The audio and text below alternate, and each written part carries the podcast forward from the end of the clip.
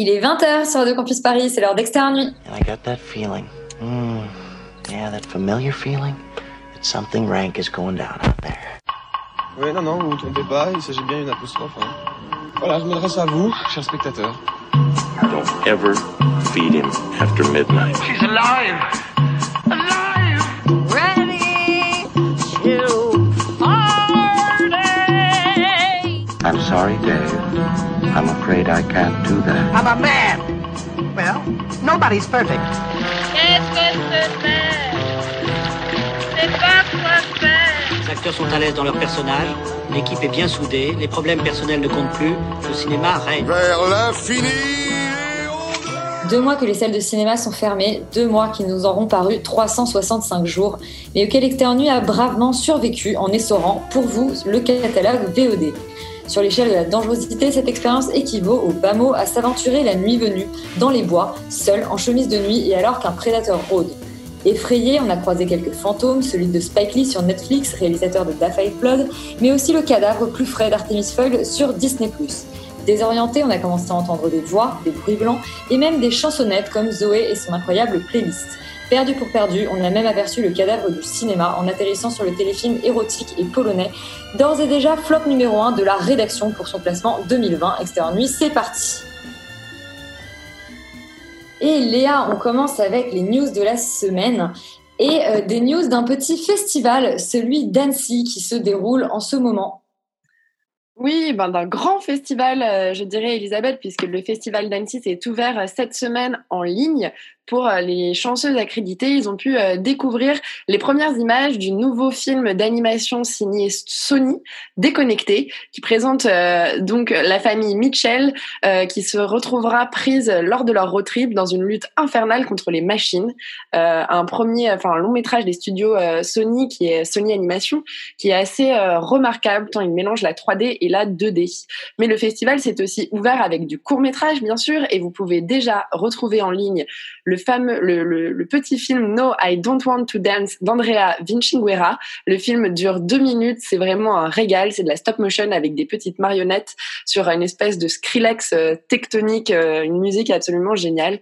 Euh, voilà, on, attend encore les autres films du Festival d'Annecy, notamment le film de Johannes Farr, Petit Vampire, adaptation de sa bande dessinée. Et puis on sait que les cinémas rouvrent bientôt. Léa, qu'est-ce qu'on peut attendre pour cette réouverture?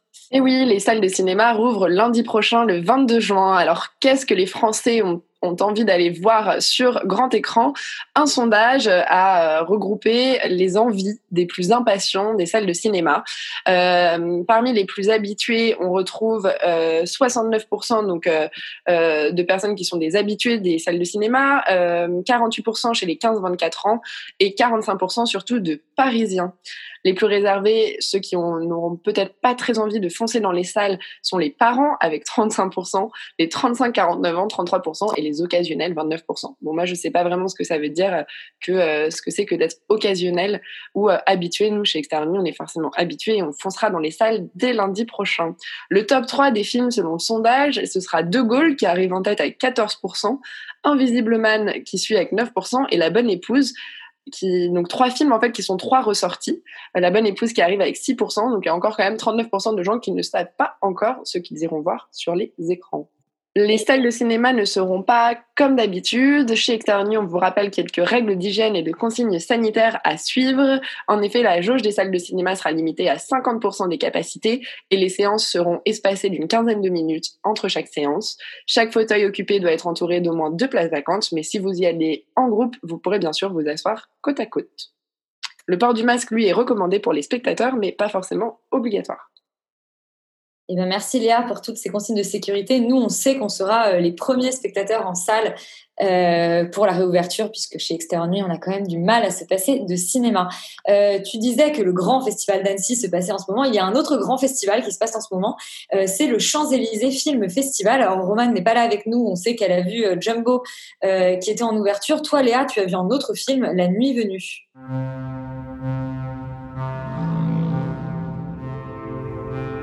Tu sais que t'es le seul chauffeur dans tout Paris à jouer cette musique T'as pourtant pas l'air d'un clubbeur. Je t'ai DJ. Payé et tout Léa, donc tu as, tu as eu l'occasion de découvrir euh, La Nuit Venue sur la plateforme digitale du euh, CEFF Oui, voilà, exactement. La Nuit Venue, qui est le premier long métrage du réalisateur Frédéric Farucci. Le film euh, qui regroupe à l'écran Camélia Jordana et un jeune acteur, Guan Ho, dont c'est la première apparition euh, à l'écran, raconte l'histoire donc de Jin, un chauffeur de VTC d'origine chinoise qui est sur le point de pouvoir euh, quitter cet emploi parce que à la base il est DJ et il a dû fuir la Chine pour des raisons politiques lorsque se produit un accident et qu'il va devoir rempiler pour rembourser sa dette. Lors de ses virées nocturnes, il rencontrera Naomi, une femme fatale qui est stripteaseuse euh, la nuit. Une délicate histoire d'amour qui se noue autour d'un Paris euh, filmé la nuit et très poétique. Moi, j'ai vraiment adoré ce film euh, parce que j'ai trouvé que c'était pour la première fois on nous montrait le Paris qu'on nous montre rarement euh, au cinéma ou en tout cas qu'on n'ose pas forcément nous montrer si on n'est pas dans un sujet très grave. Enfin, après, le sujet du film est quand même assez euh, important, mais euh, voilà, on, découvre des quartiers de Strasbourg-Saint-Denis, on découvre euh, même Saint-Germain-des-Prés, mais, mais filmé d'une certaine manière qui est vraiment réelle, en fait, qui est le Paris des Parisiens dans lequel on évolue.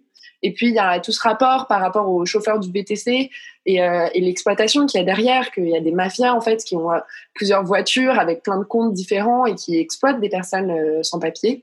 Je vous avoue que moi, après avoir vu le film, j'étais pas forcément à l'aise à l'idée de euh, reprendre euh, un VTC ou de, de commander un Uber ou un Taxify.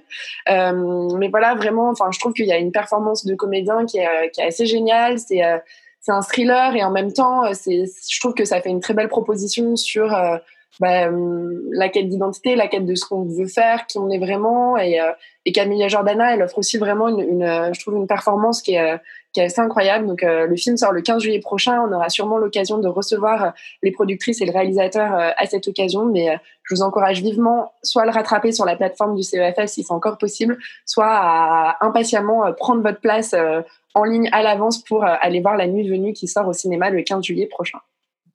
Et donc, le 15 juillet, rendez-vous en salle. Euh, en attendant que vous pouvez d'ores et déjà découvrir sur la plateforme MyCanal, euh, c'est Top of the Short et notamment deux courts-métrages dont on parle ce soir. Sophika, tu as donc euh, pu découvrir ces deux courts-métrages et notamment euh, Bruit Blanc.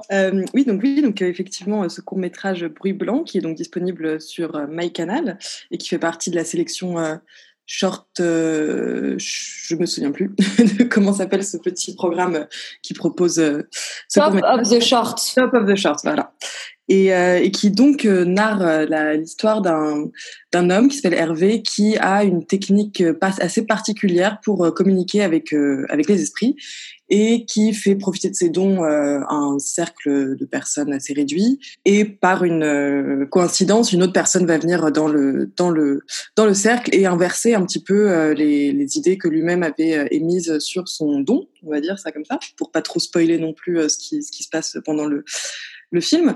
Et voilà et donc c'est un un court métrage que j'ai trouvé très charmant très euh, très très puis surtout en fait l'i- l'idée est vraiment est vraiment très chouette autour de la question justement du du bruit blanc et de et de la manière dont on peut euh, interpréter euh, enfin que dont chacun en fait va interpréter ce qu'il veut dans dans ce genre de de, sonorité là et de et de son.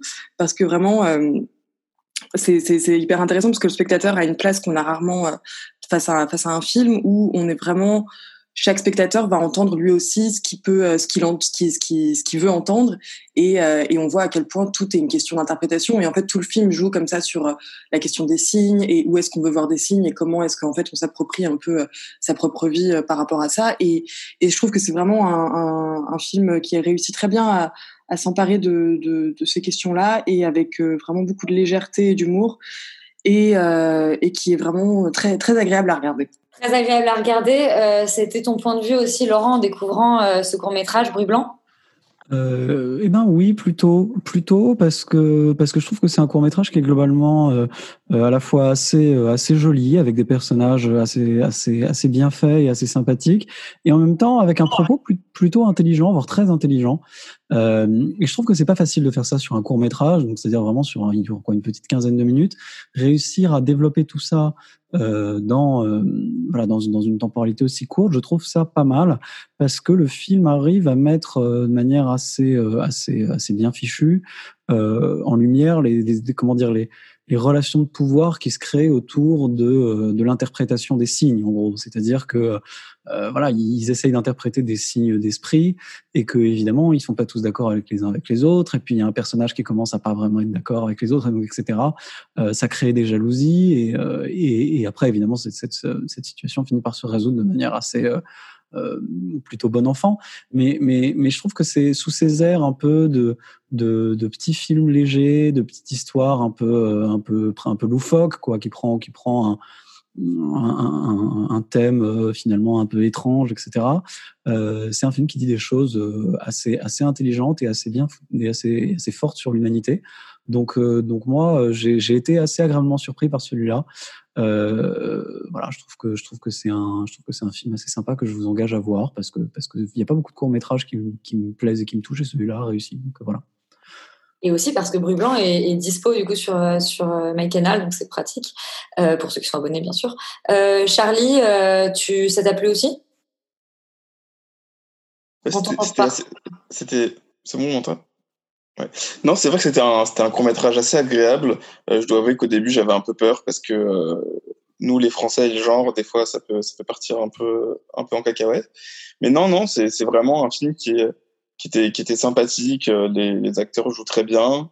C'est un film qui nous parle un peu de, là, du désespoir euh, qu'on peut avoir quand on a perdu des gens et de, de voir un peu euh, ce qu'on ce qu'on veut projeter en fait tous ces gens qui, qui utilisent aussi le, chagrin et la tristesse des gens pour pour pouvoir comment dire pouvoir se faire de l'argent c'est vrai que je, je savais pas du tout que ce genre de pratique existait encore l'auteur en parle un, petit peu avant le le début du court métrage, il explique un peu euh, pourquoi est-ce qu'il a fait ce court métrage et, qu'est-ce qui lui a fourni un peu l'idée.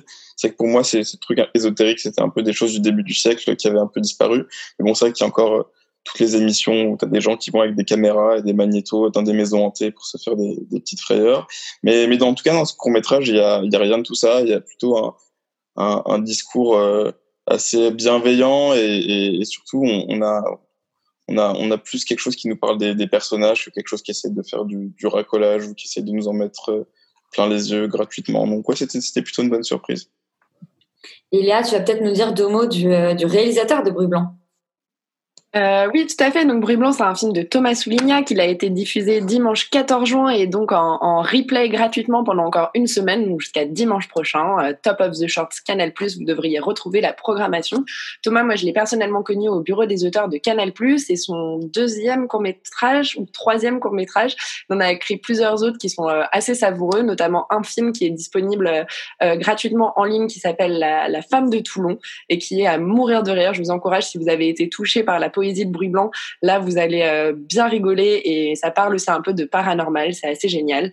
Euh, moi, j'ai trouvé que ce film avait vraiment une poésie euh, géniale et, que la réalisation accompagnait vraiment le spectateur au cœur de l'intrigue. J'ai trouvé qu'il y avait, il y avait beaucoup de, de bons jeux de mots bien placés. Enfin, en tout cas, que l'écriture était hyper fluide et hyper poétique.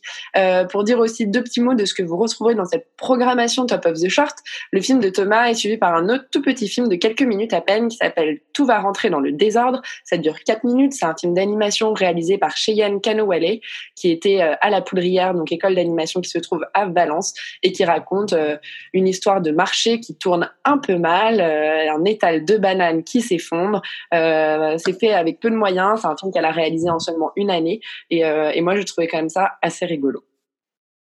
Et on change maintenant de plateforme euh, pour parler donc du dernier film de Spike Lee, Spike Lee qui devait être président euh, du Festival de Cannes cette année, euh, avant que ce, celui-ci soit tout simplement annulé slash reporté.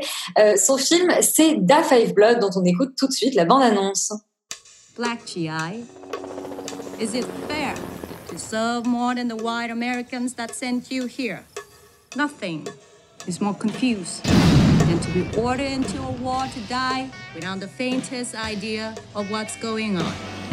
I dedicate this next record to the soul brothers of the 1st Infantry Divisions. Yuri, tu as donc découvert sur Netflix Da Five Blood de Spike Lee. On ne présente plus Spike Lee. Spike Lee, oui, qui est un réalisateur euh, afro-américain euh, qui a réalisé notamment Do the Right Thing il y a maintenant euh, un certain nombre d'années. Euh, ce qu'il a fait depuis n'est pas forcément à la hauteur. On lui doit notamment des chefs-d'œuvre comme euh, Inside Man ou euh, le remake américain de Old Boy. Et il est un peu revenu à ses premières amours de cinéma, on va dire engagé, avec Black Landsman il y a quelques années, qui avait quand même valu le prix de la mise en scène, je crois, ou le Grand Prix à Cannes. Et donc là, cette production Netflix euh, est un petit peu sur le même créneau, c'est-à-dire que ça va raconter l'histoire de cinq vétérans de la guerre euh, du Vietnam noir, euh, qui s'appellent donc Paul David, Otis, Eddie, Melvin et et, euh, Norman Storming Norm Holloway. Euh, je lis ces je lis ces noms de personnages sur Wikipédia car c'est un des premiers problèmes du film. Ils ne sont absolument pas différenciés euh, dans leur caractérisation, c'est-à-dire que j'ai l'impression de voir cinq mecs qui n'ont pas vraiment de, de profondeur, pas vraiment de passé, pas vraiment de pas vraiment d'intérêt, qui vont donc revenir. on ne sait pas combien de temps après leur campagne au Vietnam. On a l'impression que c'est 40 ans après, mais bon, ils ont l'air quand même assez jeunes pour avoir fait la guerre du Vietnam, euh, parce que à l'époque, ils ont trouvé un trésor euh, qu'ils ont caché. Et le problème, c'est que l'armée américaine ayant foutu du napalm partout, dans la région, ils n'ont pas pu le récupérer. Et donc, ils reviennent chercher cet or qui leur était entre guillemets destiné et qu'ils voulaient, euh, qu'ils voulaient reverser à l'époque à la cause, donc la cause des militants noirs pour les droits, pour les droits des noirs aux, aux États-Unis. C'est un film qui a plein de problèmes. Le premier étant que il est tellement obsédé par son message et euh, sa soi-disant portée politique qu'il en oublie de faire un film et de raconter une histoire. C'est-à-dire que c'est vraiment un une sorte de vecteur simplement. C'est même pas c'est même pas un message, c'est un vecteur pour porter un, une sorte de vision du monde qui est celle de Spike Lee et qui est, qui est très bien. Et effectivement euh, il milite pour des choses qui sont totalement euh, louables. Et, c'est important en fait de raconter aussi cette partie-là de la guerre du Vietnam qui effectivement n'est pas beaucoup racontée parce que les effectivement les Noirs américains étaient souvent en première ligne. Et il y a une, un pourcentage euh, assez euh, hallucinant de soldats noirs américains tués au Vietnam.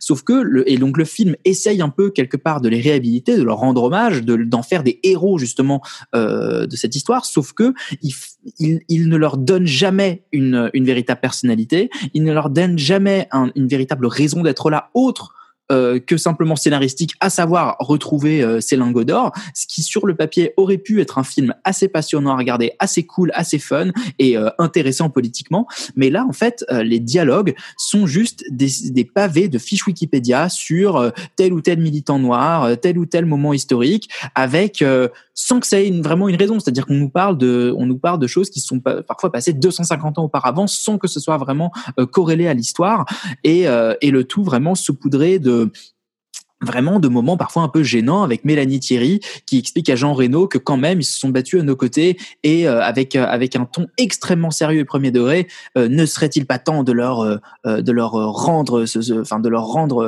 la médaille enfin de leur comment dire de leur rendre ce, ce qu'on leur doit pour leur sacrifice etc et ça se termine par une séquence un peu naïve et un peu débile où ils vont donner euh, en fait euh, une partie de cet or qu'ils ont trouvé au mouvement Black Lives Matter, ce qui encore une fois n'est évidemment pas contestable d'un point de vue moral, mais le film est tellement tellement tellement dans la moraline et tellement tellement tellement dans, dans une volonté euh, de vouloir absolument euh, faire passer un message politique qu'en fait il en devient omnubilant, omniprésent, il en oublie de, de faire de la mise en scène parce que le film est totalement plat en termes de construction. Euh, on a on, a on a aucun enfin franchement je, le, le Vietnam euh, ils auraient pu le tourner dans, dans, dans leur jardin ou, dans la forêt de Fontainebleau, ça changerait rien. Euh, la représentation des personnages vietnamiens est parfois plus que problématique parce que concrètement, ce sont soit des escrocs, soit des marchands de poissons, soit des petits gamins estropiés euh, qui parlent avec un accent douteux. Euh, donc tout ça est très très bizarre et, globalement, franchement, assez raté. Il ne reste que les, les comédiens font leur job. Le seul problème, c'est qu'on n'arrive pas, on n'arrive pas à leur euh, on a- on n'arrive pas vraiment à, à, à, à les, euh, comment dire, à les à les apprécier à leur juste valeur puisque leurs personnages sont assez inexistants. Mais euh, voilà le, le- le film en lui-même est un ratage pour moi assez complet et c'est vraiment dommage parce qu'il y avait un, un vrai euh, pitch de départ. Il y avait potentiellement une construction dramatique intéressante autour de ces lingots d'or et autour de la destination de ces lingots d'or avec peut-être des personnages euh, qui avaient envie d'en faire autre chose qui avaient envie d'aller autre part qui avaient envie de, qui avaient pas forcément envie d'être enfin voilà une espèce de dissension dans ce groupe mais non ils sont totalement homogènes c'est un bloc uni euh, ils veulent tous faire la même chose Et euh, tout ça ne vole pas, malheureusement pas très haut en termes de réflexion ni en termes de cinéma. Et Laurent, qu'est-ce que tu penses, toi, de ce choix d'avoir fait jouer le, le, rôle des personnages à la fois dans le passé et dans le présent par ces acteurs vieux et d'avoir simplement marqué la différence d'époque avec le passage aux quatre tiers pour le passé le monde peut pas, euh, tout le monde ne peut pas, tu vois, être sans âge et vieillir sans que ça se voit. Euh, non, mais honnêtement, c'est un choix très discutable et c'est, je dirais pas le pire choix discutable du film. Euh, moi, je suis pas, je vais être complètement d'accord avec Yuri. J'ai été plus que déçu par par par par ce, par ce film parce que franchement, c'est c'est c'est, je dirais médiocre en fait, ni plus ni moins. Euh, c'est assez, euh, je trouve que c'est c'est la, c'est comment dire, c'est l'expression même en fait de l'idée que on ne juge pas un film à l'aune de sa valeur morale, mais à l'aune de sa valeur artistique, et que souvent les deux n'ont pas grand-chose à voir l'une avec les autres, parce que ce film-là est vraiment pavé de bonnes intentions. Dans le fond, euh, euh, l'idée de raconter cette page un petit peu oubliée de la guerre du Vietnam, euh, de ce cas un petit peu particulier, surtout en ce moment, avec voilà, et, de, et de remettre tout ça dans le contexte du mouvement des droits civiques, du mouvement voilà de, de d'émancipation et de libération des Afro-Américains, euh, pourquoi pas mais, mais, mais, mais à ce moment-là, il faut faire un film là-dessus et pas, et pas essayer de, de, de comment dire, de, de, de, de voilà, de, de pas tenir là-dessus en essayant de, de, de comment dire, de, de de, ouais, de, de, faire des espèces de scènes Wikipédia absurdes où on va euh, raconter des histoires qui n'ont strictement aucun lien avec le reste du film et qui sont euh, et qui sont absolument sans intérêt. C'est-à-dire que il y a, a, pas grand-chose qui va dans le sens où euh, où, euh, où, en effet tout ça se prend extrêmement au sérieux. On a un peu l'impression de voir une espèce de succession de dialogues euh, extrêmement signifiants, euh, extrêmement lourds, euh, et ou alors extrêmement explicatifs. Il y a des éléments d'histoire qui sont complètement gratuits, complètement absurdes.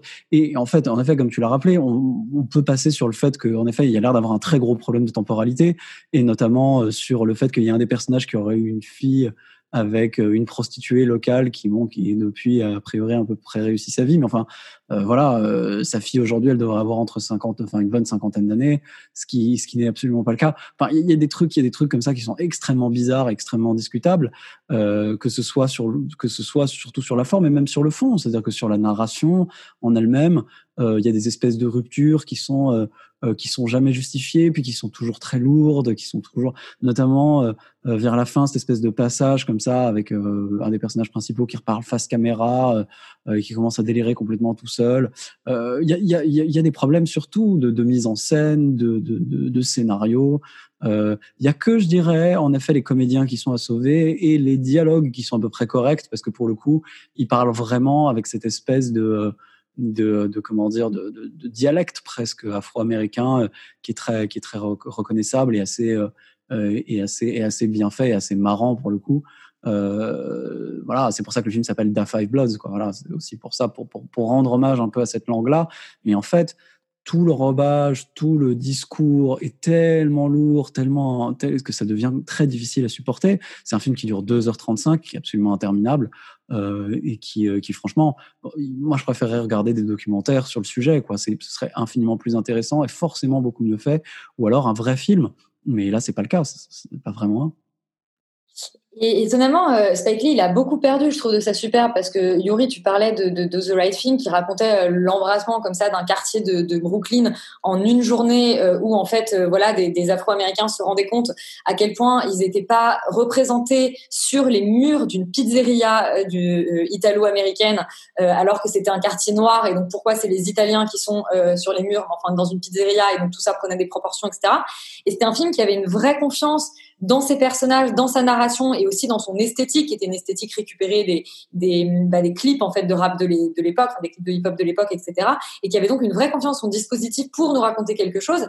Et je trouve depuis, euh, depuis bah, finalement Black Man, il a vraiment perdu euh, de, de, de, quelque part d'une forme de confiance parce que donc son précédent film il y avait donc c'était euh, euh c'était aussi une forme de on était vraiment assez assez proche de la comédie en fait pendant tout le film. Et à la fin on était comme ça bombardé par euh, euh des images euh, d'archives pour nous dire enfin d'archives non parce que c'est plutôt des images d'actualité mais pour nous dire vous avez vu comme la situation de ce film historique n'a pas changé aujourd'hui. Regardez comme ça fait le ping-pong avec le présent etc comme si le film n'était pas suffisamment pertinent et, ne disait pas suffisamment de choses en lui-même pour qu'on ait tout à fait compris les répercussions que ça pouvait avoir aujourd'hui. Et là, de la même manière, quelque part, l'histoire, quand ce que, ce que, ça raconte, je veux dire, la, narration raconte en elle-même suffisamment de choses pour qu'on en fait, on n'ait absolument pas besoin de tout ce background-là euh, d'informations, etc. Et ce que vous appelez voilà du Wikipédia, euh, il y a des scènes effectivement assez compliquées où on a par exemple un personnage qui doit courir euh, sur un champ miné, enfin voilà, et, et, où- un, autre personnage lui dit mais dans quelle fac t'as été? Alors le mec répond, je je crois que c'est Brown. Il lui dit, mais alors, tu sais quel athlète afro-américain a été à Brown? Euh, Et ce mec est capable de courir, donc toi t'es capable de le faire aussi. On a un flash comme ça d'une photo du mec en train de faire du saut de haie. On se dit, mais qu'est-ce qui se passe? Pourquoi est-ce que tu convoques ces images-là à ce moment-là, alors que la scène est déjà suffisamment signifiante en elle-même? Et je trouve qu'il y a vraiment une forme de non-confiance en fait dans ce qu'il raconte pour aller euh, quelque part chercher tous ces artifices-là euh, et, et cette partie effectivement euh, très euh, très signifiante, mais au mauvais sens du terme. Aussi, je pense aux scènes où d'un coup les personnages comme ça se mettent à faire du gospel et c'est extrêmement signifiant. On a des plans comme ça top shop, un peu un peu gratuits. Et, euh, et euh, enfin, c'est pas qu'ils sont gratuits, c'est surtout qu'ils sont extrêmement signifiants, alors que je trouve que la scène est suffisamment en elle-même et que c'est vraiment souligné avec une certaine lourdeur, ce qu'on comprend déjà. Euh, et le film, effectivement, à la fin, tend, tend un bras donc vers vers tout ce qui est, euh, enfin, les mouvements euh, Black Lives Matter aujourd'hui. On se demande presque s'il n'a pas été euh, récupéré des images pour euh, euh, faire un, un lien avec l'actualité à, à Enfin, je veux dire, à tel point, je trouve que c'est euh, c'est un peu euh, étonnant de sa part de terminer le film comme ça. Mais enfin, pourquoi pas? En tout cas, pour ma part, c'était aussi une, une assez lourde déception que ce by Blood. Même si je parle de déception, je pense que Spike Lee est un peu euh, malheureusement euh, aux abois depuis un, un certain nombre d'années en ce qui est, enfin, en, termes de, cinéma. Malheureusement, le film n'avait pas été une aussi grosse déception que je dis, déception catastrophe que le film dont on va parler après, euh, euh, qui est donc 365 jours, 365 DNI euh, pour le titre original en polonais, un film co-réalisé par Barbara euh, Bialowas et Thomas Mendes, un film érotique polonais qui a été numéro un de la plateforme Netflix. On écoute la bande-annonce, vous allez déjà avoir une petite idée du niveau rien qu'en écoutant la musique. Co się wydarzyło na tej pierdolnej Sycylii? Już myślałam, że cię porwali. Dlaczego zostawiłeś mnie samą w moją rodzinę?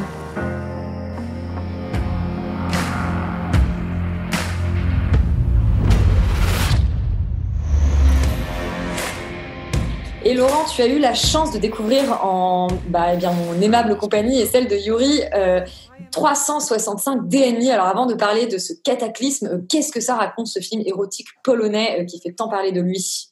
Alors, euh, là, en, en- en ta compagnie, en celle de Yuri, en, en la compagnie de vos chiens respectifs qui ont été euh, d'une grande importance lors de cette soirée. Alors, euh, 365 DNI, de quoi ça parle? C'est l'histoire d'une euh, jeune femme qui se fait un peu maltraiter par son copain qui est un gros con. Euh, J'ai pas trop compris ce qu'elle faisait dans la vie, mais manifestement, elle bosse dans des hôtels et elle, est, elle a l'air d'avoir des postes importants. Et, et elle se retrouve plus ou moins en fait, séquestrée, en tout cas par un, par un type qui est, qui est un, un jeune mafieux italien qui a récupéré la suite de son père euh, quelques années auparavant. Et parce qu'un jour où il a frôlé la mort, il l'a vu dans son espèce de near-death experience, il a vu le visage de cette, de cette nana-là, et quand il l'a croisée un jour, bah, il s'est dit, je vais l'enlever, je vais la séquestrer, et je lui donne un an pour tomber amoureuse de moi. Euh, et voilà, comme ça, comme ça, ce sera super, j'imagine. Et, euh, et sauf que les deux personnages, en gros, sont tous les deux des personnages, euh, voilà, euh, aux personnalités à la fois dominatrices et en même temps euh, un petit peu à la sexualité euh, assez exacerbée et un peu border. Euh, border, le film l'est en fait sur énormément de sujets. Et encore une fois, c'est un peu le, le- la, même, la même remarque que je ferais avec Da Five Blood, c'est-à-dire qu'on ne juge pas un film à l'aune de sa valeur morale. Euh, et donc, si on s'intéresse pas vraiment aux problèmes moraux que pose ce film, qui sont assez évidents, euh, le film est quand même une énorme catastrophe, c'est-à-dire est quand même un ratage absolument colossal, absolument interdit. Euh, tout y est laid en fait. La, la- la direction artistique est une catastrophe totale. Euh, le casting est triste. Enfin, vraiment pour le coup, c'est un film érotique de, de la TNT de bas niveau, quoi. Je veux dire, c'est c'est c'est vraiment une catastrophe que ce truc-là soit devenu numéro un sur Netflix. Enfin, voilà, est prêt à rire vraiment tellement tellement c'est catastrophique. Euh, et évidemment, il y a rien qui tient. C'est-à-dire que on comprend rien à ce qui se passe. Il y a des moments où il y a des choses qui changent, etc. Les personnages n'ont aucune cohérence, n'ont aucun sens. Euh, Il y a aucune construction. Euh, c'est euh, aussi c'est assez long, ça dure deux heures. Euh, on s'emmerde. Euh, les scènes de cul sont globalement euh, euh, tristes. Voilà, il n'y a pas vraiment. C'est-à-dire que c'est- mauvais et triste. Il y a, a, a absolument rien à sauver artistiquement. Et finalement, le vrai problème du film, quand on est dans un cadre où, euh, où l'artistique est aussi catastrophique, au moins on peut se dire que le, que le, que le concept, que les valeurs véhiculées, etc., sont intéressantes.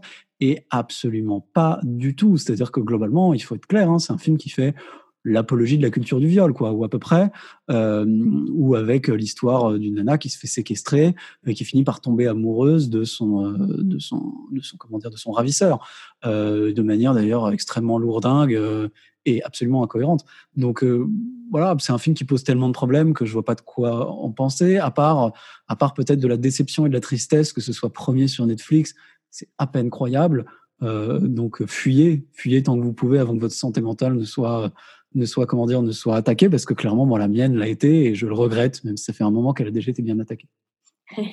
Yuri, j'espère que la santé euh, et l'intégrité de ton chien euh, n'a pas été heurtée euh, par ce film. Moi, le mien, écoute, il va plutôt bien, il dort à côté de moi. Euh, Yuri, qu'est-ce que tu as pensé, toi, de 365 DNI Quel est le niveau de catastrophe selon toi?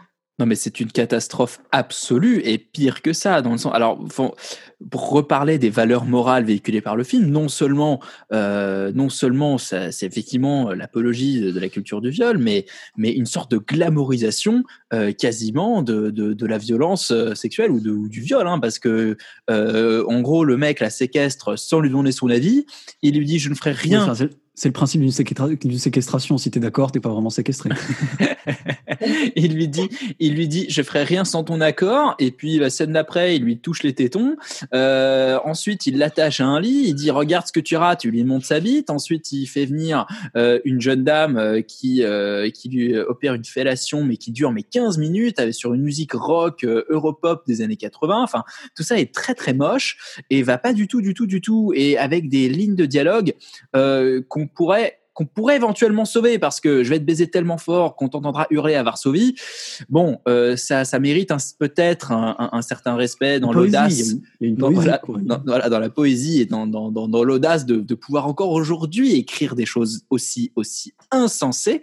Et euh, non, non, et ce que tu ne dis pas, Laurent, et je pense que c'est un peu, c'est un peu être malhonnête envers euh, les gens qui nous écoutent, c'est que tout ça se passe entre la Pologne et l'Italie, et que du coup, les acteurs parlent tous en anglais, mais dans un anglais qui est lui-même assez bancal avec euh, des fautes euh, des fautes de grammaire assez évidentes. Donc en fait même tout le côté un peu sulfureux on va dire où il pourrait se dire des choses un peu érotiques est complètement cassé par le fait qu'ils parlent euh, comme euh, co- comme des comme des mecs qui savent pas parler anglais quoi. Donc euh, ils sont là oh I like you like you want to be with me enfin c'est vraiment une sorte de de de de, de, choses très bizarres. Euh, et, et du coup du coup on a vraiment l'impression de voir deux tocards qui qui se qui qui qui, peuvent pas se blairer. Enfin tout ça va tout ça va pas du tout surtout pour une fin enfin si on, on peut la dévoiler hein où quand même elle dit à sa meilleure pote tu sais moi euh, j'ai envie d'être avec lui parce que il me protège et que je peux être une petite fille. Voilà.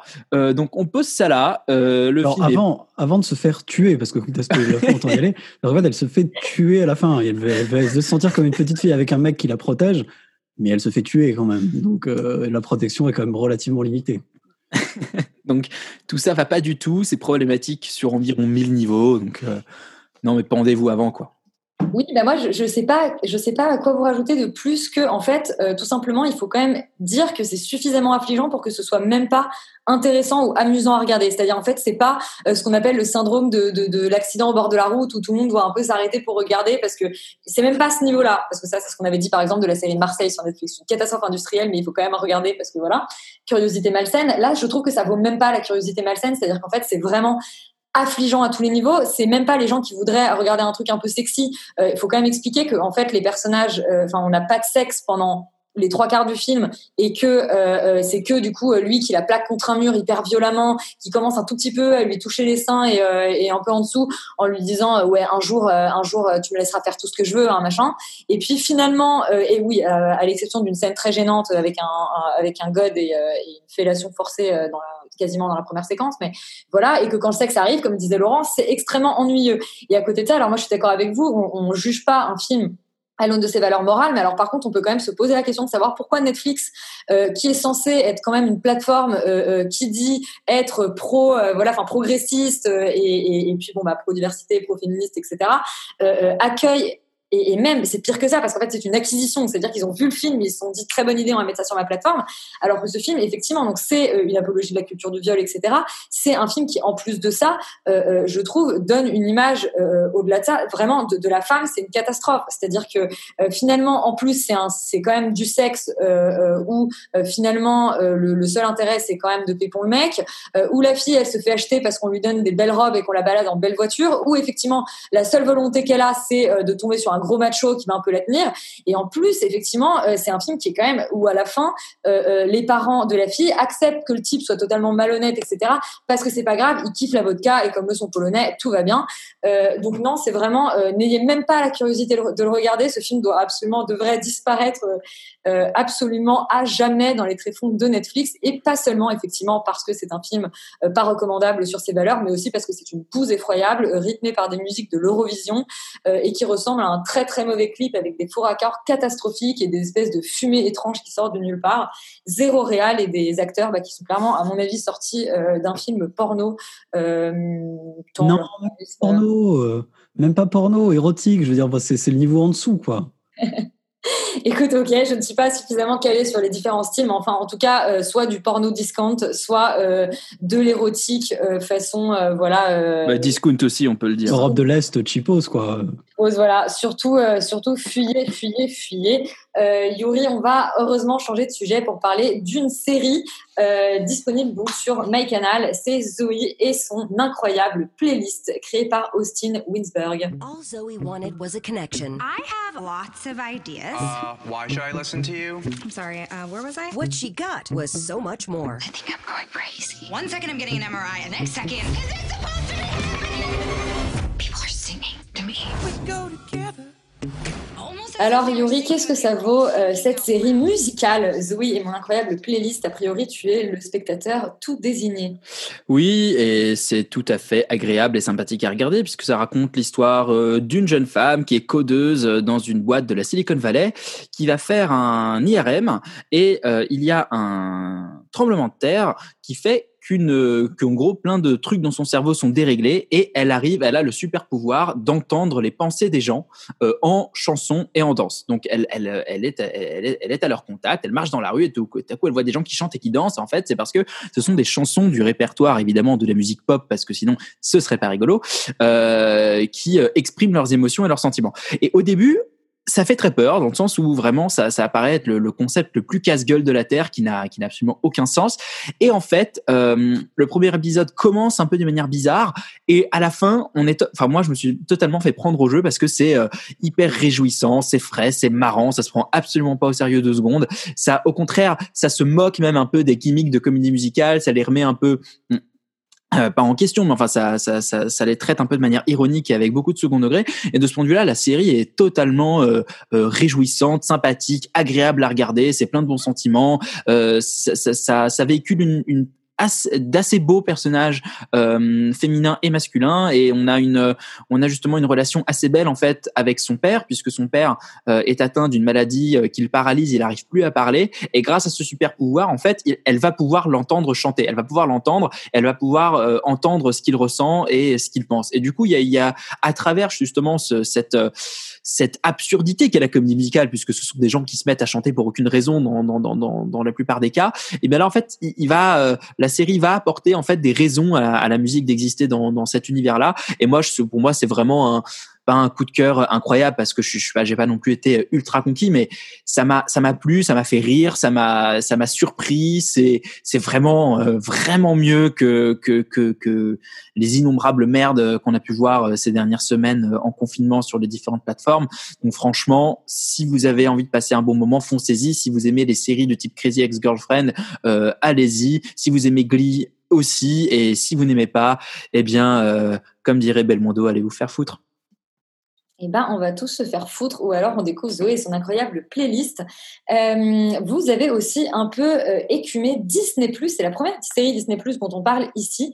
Euh, c'est pas une série d'ailleurs, c'est un film Artemis Foyle, euh, réalisé par Kenneth Branagh. We want to know everything about the man you work for.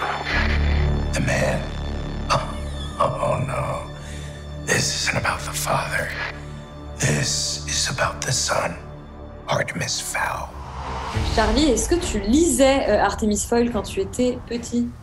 Je lisais pas Artemis Fowl, mais mon pote Antoine euh, lisait religieusement Artemis Fowl, euh, donc cette série de, de livres qui est sortie un peu en même temps que euh, que Harry Potter. Enfin, c'est un peu toute cette euh, toute cette génération de, de livres euh, merveilleux, fantastiques euh, pour enfants qui ont euh, émerveillé euh, les gens nés dans les années 90.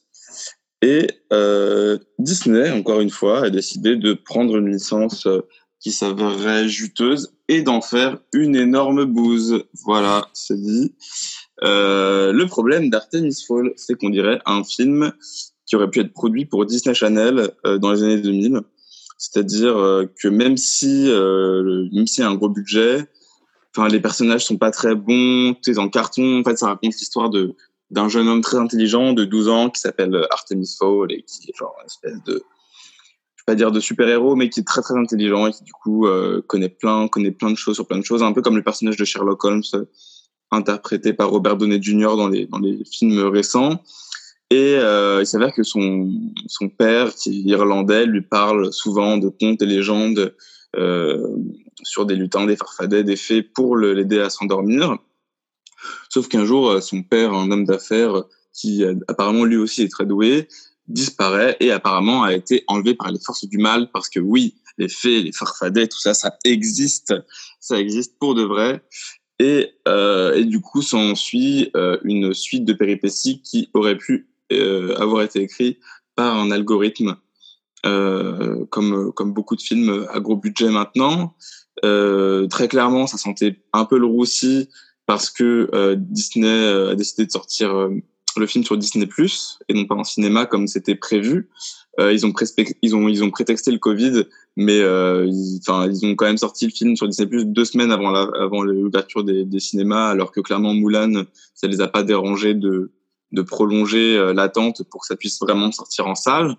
Et je pense que le même si j'ai pas vu le même si j'ai pas lu les bouquins, j'ai regardé le film avec quelqu'un qui qui les avait lus quand il était quand il était plus jeune et, euh, qui m'a dit que le, le, le, le réel problème en fait euh, au-delà du fait que ce soit un, un film complètement euh, avec des grosses ficelles qui veut être une espèce de, licence juteuse pour Disney passe à côté toutes les subtilités du, du livre. En fait les, dans, le, dans le premier film on a les deux premiers livres qui sont complètement compressés et donc tout tout ce qu'il y avait d'un peu complexe dans les dans les intrigues notamment entre le personnage entre les deux personnages principaux, vu que il y a quand même un moment où, le personnage principal emprisonne euh, l'autre personnage principal, et donc il y a une espèce de jeu sur le fait qu'il soit ennemi puis ami. Euh, tout ça est complètement passé à la moulinette. Euh, Il y a du, il y a, y a le personnage euh, de la fée. euh, euh, elle est, elle est complètement whitewashée. Il y a un personnage qui à la base est censé être euh, kazakh, qui est devenu noir. Enfin, clairement, il y a des décisions créatives qui sont pas top. Et le tout est réalisé par Kenneth Branagh, à qui on doit euh, Thor et euh, le très mauvais dernier Cendrillon. euh, et, du coup, c'est voilà, c'est encore un film fait par un yes man qui plaira peut-être à un enfant en bas âge qui a jamais lu les bouquins, mais qui, pour moi, enfin, va pas créer la nouvelle licence que, Disney voulait. Ce sera pas le nouveau Harry Potter de Disney parce que clairement, c'est mauvais. Euh, ça ne peut pas contenter les fans et euh, ça prouve encore que des tas de films qui sont adaptés de l'univers fantastique et de jeux vidéo euh, sont bah, sont sont vraiment mal faits et, méprisent leur public. Se disent qu'ils sont regardés par des gens qui visiblement ont pas de cerveau et qui aiment bien les choses qui explosent et que bon bah on n'a pas besoin de faire des personnages forts autant autant recréer les mêmes clichés encore et encore et c'est pas grave les gens achèteront quoi. Quel cynisme de la part de Disney tu ressens, euh, Charlie? Euh, Yuri, même constat de ton côté? Oui, mais il y avait quand même effectivement plusieurs, euh, plusieurs warnings. Hein. Le premier étant Colin Farrell au casting, donc ça c'était quand même quelque chose qui, qui aurait dû nous faire tilter, hein, que ça n'allait pas être bien. Je suis totalement d'accord avec ce que tu dis, Charlie, et, je trouve effectivement que le scénario est une purge absolue, euh, puisque il est déjà, il est, il est narré par un personnage qui est vraiment euh, Jean-Michel Exposition, quoi. C'est-à-dire que il est vraiment là pour faire une sorte de voix off sans être une voix off, pour nous expliquer en fait euh, les tenants, les aboutissants de l'histoire que moi je comprenais pas, alors que bon, euh, j'ai quand même plus de plus de 8 ans, et euh, alors que euh, Artemis Fall, qui est le pire protagoniste, puisque il a jamais aucun problème, il comprend tout. euh, son père est mort, il a ouais pas de souci, pop pop pop, on va on va on va tout de suite comprendre tout ce qui se passe. Il y a un monde féerique, ok nickel, ça ça ça ne ça ne remet absolument pas en question toutes mes croyances et, et mes présupposés sur le sur l'existence. Non non pas du tout, euh, j'ai tout compris. Euh, j'ai lu un livre et c'est bon et paf paf paf. Donc tout ça tout ça n'a absolument aucune aucune cohérence, aucune consistance, aucune profondeur, euh, aucun intérêt scénaristique. Judy Dench qu'on a quitté dans Cats euh, déguisé en chat, qu'on retrouve ici déguisé en farfadet, tout ça ne va pas. Les, les dialogues sont ponctués parce qu'en fait le, le, le, le nœud scénaristique en fait du film, si on peut vraiment pas dire ça, euh, réside dans le fait de trouver un matériau qui est un peu le comment dire le Bifrost de euh, des Avengers mais qui là s'appelle le l'acu l'aculos l'oculis enfin bref. Et euh, il faut absolument le trouver. Et du coup les personnages toutes les deux lignes vont dire mais il faut retrouver l'aculos. Ah bon? Tu penses qu'il faut retrouver l'aculos Oui, car l'aculos a été volé. Mais qu'est-ce que l'aculos L'aculos est un artefact. Et, et en permanence, ils vont te rappeler qu'il faut retrouver ce truc qui ressemble à un gland et qui et, et dont à la fin on n'a même pas compris euh, euh, l'efficacité ou l'utilité. Surtout que le méchant du film qui kidnappe le père d'Artemis Fall est en permanence sous une espèce de suite à capuche avec un iPhone vert euh, qui lui éclaire, euh, qui lui éclaire un peu euh, le dessous de son visage, mais on ne sait pas qui c'est. C'est-à-dire qu'à la fin du film, je n'ai pas compris qui était le méchant. Je ne sais pas compris, je n'ai pas compris pourquoi une guerre entre deux civilisations, entre deux mondes se résumait à euh, une querelle entre voisins dans un grand Airbnb. Et euh, finalement, euh, parce qu'on ne sort jamais du manoir d'Artemis Fall, on ne sort jamais dans le monde extérieur euh, des elfes, à part dans une espèce de salle de contrôle euh, qui n'a absolument aucun intérêt, ni visuel, ni féerique, ni cinématographique, enfin rien. Donc non, ce film est un est un grand ramassis euh, d'inepties avec effectivement des effets spéciaux qui datent de la fin des années 90 et encore on est gentil. Eh ben, restons gentils, euh, puisque ça ne sert à rien de tirer sur l'ambulance. Euh, Artemis Fowl de Kenneth Branagh est donc euh, un un Disney, un naufrage sur Disney+. La série suivante dont on parle, c'est The Woods, créé par Harlan Coben. Harlan Coben, on sait, hein, il fait plusieurs séries par an. Euh, maintenant, on adapte tous ses romans. Et cette fois-ci, ça se passe étrangement en Pologne. On écoute la bande-annonce. La Pologne, décidément, cette semaine, euh, j'allais dire nous colle au cul, mais c'était pas une très bonne expression, euh, sachant que le premier était érotique. Bande-annonce. –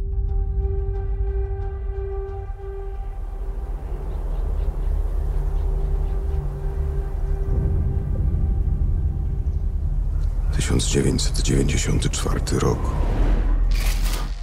moins d'érotisme et plus euh, de suspense, Sophie Cat, avec The Woods, la nouvelle série d'Arlan Coben. Euh, une série qui se passe donc en Pologne. Rien que ça, déjà, moi, je trouve ça, euh, comme vous le savez, je pense, vu que je le dis à chaque fois, très agréable quand on a des séries qui se passent dans, dans un territoire qui est différent et surtout qui se passe pas dans la langue anglaise ou française à laquelle on est euh, habitué. Ça fait toujours plaisir de de voyager ailleurs. Et, euh, et je trouve et j'ai trouvé que c'était en fait, euh, enfin, j'étais assez enthousiasmée donc euh, par ce ce, jeu de piste criminel par donc en gros c'est Pavel qui est surveillant dans une colline d'été euh, euh, à l'été 94, qui est là-bas avec sa sœur Camilla et d'autres jeunes, et, et aussi une fille dont il tombe amoureux qui s'appelle Laura. Il y a un drame, euh, donc les quatre, euh, quatre, euh, enf- enfin, quatre ados se volatilisent et deux sont retrouvés euh, quasiment euh, aussitôt morts. Et les deux autres, dont Camilla, sa sœur, euh, ne sont pas retrouvés. Et donc, en fait, toute la série euh, est euh, construite sur euh, ces deux euh, timelines différentes, donc entre euh, l'été 94 et ce qui s'est passé, et aussi les liens entre les ados qui se sont créés à ce moment-là, et euh, 2019, du coup, si je me trompe, enfin, en gros, notre, notre période, avec donc Pavel qui est devenu un procureur, qui s'occupe aussi d'une histoire dans son dans son travail euh, d'une histoire euh, de d'une jeune femme qui porte plainte pour viol et euh, et qui essaye de enfin il y a la réapparition mystérieuse d'un corps enfin du, du troisième corps donc mort et que ça lui et il se dit bah, potentiellement ma sœur n'est pas morte vu que l'autre est réapparu 25 ans après même si mort. Donc euh, il essaye d'é- d'éclaircir ce qui a pu se passer vraiment pendant cet été 94 et, et donc bon moi je suis j'étais assez assez déçue par euh, par la tension en fait enfin, parce que j'ai trouvé je trouvais que les premières les premiers épisodes étaient vraiment bien bien fichus et que on se demandait vraiment ce qui allait se passer, etc. Mais finalement, je trouve que ça se perd un peu sur la longueur et que ça aurait été euh, vraiment mieux que ce soit à limite, euh, enfin, soit que ce soit plus étoffé euh, en termes de narration et de, euh, de la question vraiment du crime, soit que ce soit carrément plus plus plus court. Mais en fait, j'ai trouvé que c'était euh, que surtout ce qui était très très beau dans ce dans cette série, c'est vraiment l'atmosphère qui m'a beaucoup plu, où il y a vraiment surtout l'atmosphère des années 90 en fait, où on sent euh, cette, cet été, euh, cet été nordique et qui m'a beaucoup fait penser aussi à un film. donc vraiment, c'est plutôt en termes de mise en scène et de et voilà et d'atmosphère qui m'a fait penser du coup au film A Swedish Love Story de Roy Andersson, euh, donc un film de 69, où on avait vraiment aussi ce genre de lumière là comme ça très rasante, à la fois froide et, blonde. Enfin avec euh, et, j'ai trouvé que les adolescents étaient extrêmement beaux, non pas beaux physiquement, mais qu'il y avait vraiment une forme de vérité, et que ça touchait à quelque chose d'assez émouvant aussi parce que bah des choses comme enfin par exemple il y avait il y a des peaux aussi qui ont qui sont des peaux acnéiques il y a des enfin voilà il y a des choses vraiment assez assez justes et assez euh, et que qu'on voit de plus en plus rarement je trouve en fait dans les teen movies et dans les dans les euh, séries euh, qui parlent d'adolescence. Et que là il y avait vraiment une vraie justesse à ce à ce niveau-là et aussi dans les relations entre entre ces, ces tous ces ados et entre entre euh, sexualité découverte amour angoisse enfin bataille enfin bataille bagarre plutôt plutôt que bataille et, et voilà donc ça je trouve que rien que pour cette partie là en fait la partie des années 90 cette série vaut la peine de de- d'être regardée. Et je pense qu'elle vaut surtout la peine d'être regardée pour cette série cette partie là qui qui vraiment en fait pour moi était euh, quasiment en fait ça aurait plutôt dû être un film cette euh, cette série euh, qu'une série.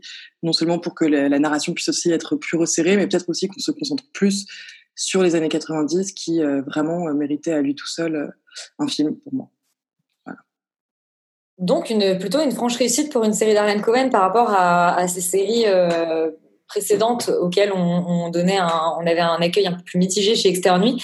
Léa, est-ce que tu, euh, as le même avis? J'ai oublié de préciser, je l'ai appelé, dans, je l'ai appelé The, The mais en français, c'est Dans les bois, le titre. Oui, bah moi, je suis un peu, euh, je me suis un peu perdue dans les bois, quoi. Bon, j'ai vu que deux épisodes pour l'instant. Je sais pas si je vais poursuivre parce que euh, bah, j'ai pas compris grand chose. En fait, la série s'ouvre en effet sur cet été 94 et ce personnage de Pavel euh, qui voit euh, les policiers mettre euh, un corps dans un sac mortuaire. Mais je trouve qu'on comprend pas grand chose. Moi, j'avais vachement de mal à comprendre qui était qui du passé dans le présent. Enfin, je trouvais que le prénom du personnage était vraiment pas clair. Le prénom des autres non plus, l'intrigue, on comprenait pas qui était mort, enfin ça met vachement de temps à se mettre en place. Donc du coup, j'avais un peu une question d'enjeu où j'avais un peu du mal à comprendre. Euh, et puis il y a cette espèce de double enquête où lui, comme il est procureur, il s'occupe de, de juger une affaire de viol qui a eu lieu euh, pas très longtemps auparavant et dont euh, les, les, les deux garçons accusés de viol, euh, l'un des deux, son père est journaliste et fait un peu pression sur lui en mode genre euh, ouais, euh, nous aussi on peut enquêter, blablabla, des choses vont ressortir sur toi. Donc euh, je trouve que c'est un peu attendu, on est un peu là mode genre ouais, bah du coup il va se retrouver euh, coincé entre les deux et le journaliste va le faire chanter parce qu'il va découvrir des choses par rapport à ce meurtre jamais élucidé de, l'année 94. Ouais, voilà, pour moi j'ai vraiment, j'ai pas du tout été conquise, j'ai trouvé que la réal était très jolie certes, mais pas efficace en termes de narration parce que je me suis vraiment perdue dans tous les personnages et, et, ces petits bouts d'enjeu, micro bouts d'enjeu qu'on nous montre sans vraiment euh, que ça soit très lié. Euh, voilà, euh, on, sait hein, que Netflix a, signé un accord avec Harlan Coben pour cinq ans pour adapter nombreux de ses romans. Il y avait déjà eu Safe, il y a eu Intimidation, maintenant dans les bois. On sait que le prochain qui sera adapté, ce sera Stay Close, qui sera cette fois adapté en anglais par la même société de production qui avait adapté Intimidation. Donc euh, voilà, c'est euh, cette adaptation de Harlan Coben en folie sur Netflix se poursuit, mais pour moi c'est vraiment toujours pas concluant. Toujours pas concluant euh, pour toi, mais Sophie Cat, elle sauve dans les bois The Woods sur Netflix. Et la dernière série dont on parle aujourd'hui, c'est une série un peu rétro, hein, puisqu'elle est terminée depuis un bout de temps. C'est The Newsroom, créée par Aaron Sorkin. My name's Steven. Uh, I'm a junior, and my question's for Will McAvoy. As a news anchor, you've almost religiously avoided stating a political allegiance. The Jay Leno of news anchors. You're popular because you don't bother anyone. How do you feel about that? Laurent, donc tu nous parles de The Newsroom d'Aaron Sorkin, euh, série qui était très chère Bah, devant le, désespoir euh, des diverses programmations que nous avons depuis quelque temps à cause du confinement, je me suis dit bah, je vais regarder à nouveau euh, une série euh, que j'aime beaucoup, que j'apprécie particulièrement, qui est The Newsroom, qui est donc une série de trois saisons qui est passée sur HBO entre 2012 et 2015, si je dis pas de bêtises, quelque chose comme ça, avec Jeff Daniels, qui est absolument extraordinaire, et qui est une série d'Aaron Sorkin, voilà, avec évidemment les défauts et les qualités des séries d'Aaron Sorkin. Donc, si on aime bien d'Aaron Sorkin, en général, on est on est assez conquis. Et ça raconte l'histoire de James McAvoy, qui est un un, un vieux présentateur télé euh, qui, euh, qui, comment dire, qui est présentateur du, du- des news, en fait, voilà, du, journal de 20 heures, en gros, pour faire court, euh, sur une des grandes chaînes câblées type CNN euh, aux États-Unis, et qui, euh, un soir, euh, voilà, pète un peu un câble et en a marre de faire le type consensuel, gentil, et qui va toujours dire du bien de tout le monde, et parce qu'il veut pas froisser personne dans son public.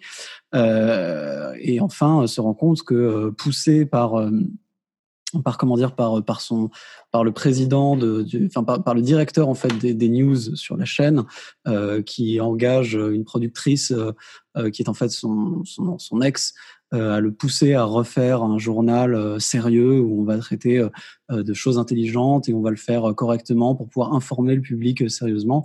Euh, et, et, et ça montre en fait le, le voilà le le, la lutte de ce personnage-là pour essayer de faire en sorte que de, de faire des news à peu près correctes dans un monde où euh, les news font partie de l'entertainment. Euh, et c'est un film qui, enfin, c'est une série d'ailleurs que je trouve particulièrement d'ailleurs aujourd'hui extrêmement, euh, extrêmement euh, novatrice et surtout non très, euh, enfin, qui avait venir déjà beaucoup de choses et extrêmement précurseur en fait euh, de, de ce qu'on voit aujourd'hui. Euh, voilà, la déliquescence du niveau des, des, de- des, chaînes, des chaînes de, news, d'infos en continu. Alors, c'est particulièrement vrai aux États-Unis. En France, on voit ça depuis peu avec euh, voilà les chaînes BFM TV, CNews, etc., euh, qui, qui, qui qui en fait euh, hystérisent les débats et rendent pas les rendent pas vraiment en compte euh, de manière sérieuse euh, et intelligente de, de ce qui se passe dans le monde. Et donc avec des citoyens non informés on, ça pose des vrais problèmes de démocratie. En gros c'est tout, tout ce que raconte la série. Et elle le fait euh, dans un enrobage très sorkinien euh, avec euh, des histoires euh, des histoires comment dire personnelles sentimentales extrêmement complexes croisées dans tous les sens avec des personnages qui sont tous extrêmement brillants tous très intelligents qui parlent tous très bien euh, avec des dialogues tous très écrits mais très euh, euh, dans le fond très réussis, euh, euh, très euh, très musicaux, euh, parce que c'est vrai que Aaron Sorkin est peut-être un un des meilleurs dialoguistes, américains. Et c'est cette espèce voilà de quintessence là au, au service d'un propos qui est euh, qui est parfois euh, peut-être un peu euh, peut-être un peu dur, peut-être un peu un peu élitiste, on va dire, mais qui le prend toujours avec un suffisamment de contre-pied et suffisamment de de, de comment dire de euh, oui de second degré et d'humour euh, pour que ce soit euh, pour que ce soit bien fait, que ce soit amusant euh, et qu'on soit pris dans l'intrigue euh, à chaque fois. Donc non, c'est c'est une des grandes séries HBO, peut-être pas la plus connue, euh, mais en ce qui me concerne, c'est une de mes préférées. Donc voilà, si vous êtes abonné, donc c'est HBO, il me semble que c'est OCS en France et plein de trop plein de choses, vous pouvez la regarder et, euh, et, vous faire plaisir avec ça parce que franchement c'est euh, euh, parmi parmi ce qu'il y a de mieux en termes de séries américaines à mon goût et mon goût est extrêmement sûr et extrêmement sérieux comme vous le savez tous. Et c'est bien OCS en tout cas pour The Newsroom qu'on vous invite du coup à découvrir. Et juste avant de se quitter, Léa, tu as une toute petite info concernant le CEFF et le film La Nuit Venue dont on a parlé en ouverture. Oui, et ben quand on vous parlait de la nuit venue, le palmarès du euh, Champs-Élysées Film Festival est tombé et la nuit venue remporte le prix du public, mais surtout le prix du meilleur long métrage français 2020. Une raison de plus pour foncer le voir en salle le 15 juillet. Merci Léa. Euh, Extérieur c'est terminé, mais on se dit à la semaine prochaine. Les salles auront rouvert depuis deux jours quand on se retrouvera. Donc c'était probablement notre dernière ou avant-dernière émission euh, VOD avant de reparler véritablement cinéma. Surtout vous restez sur Radio Campus Paris et puis nous vous fait plein de bisous.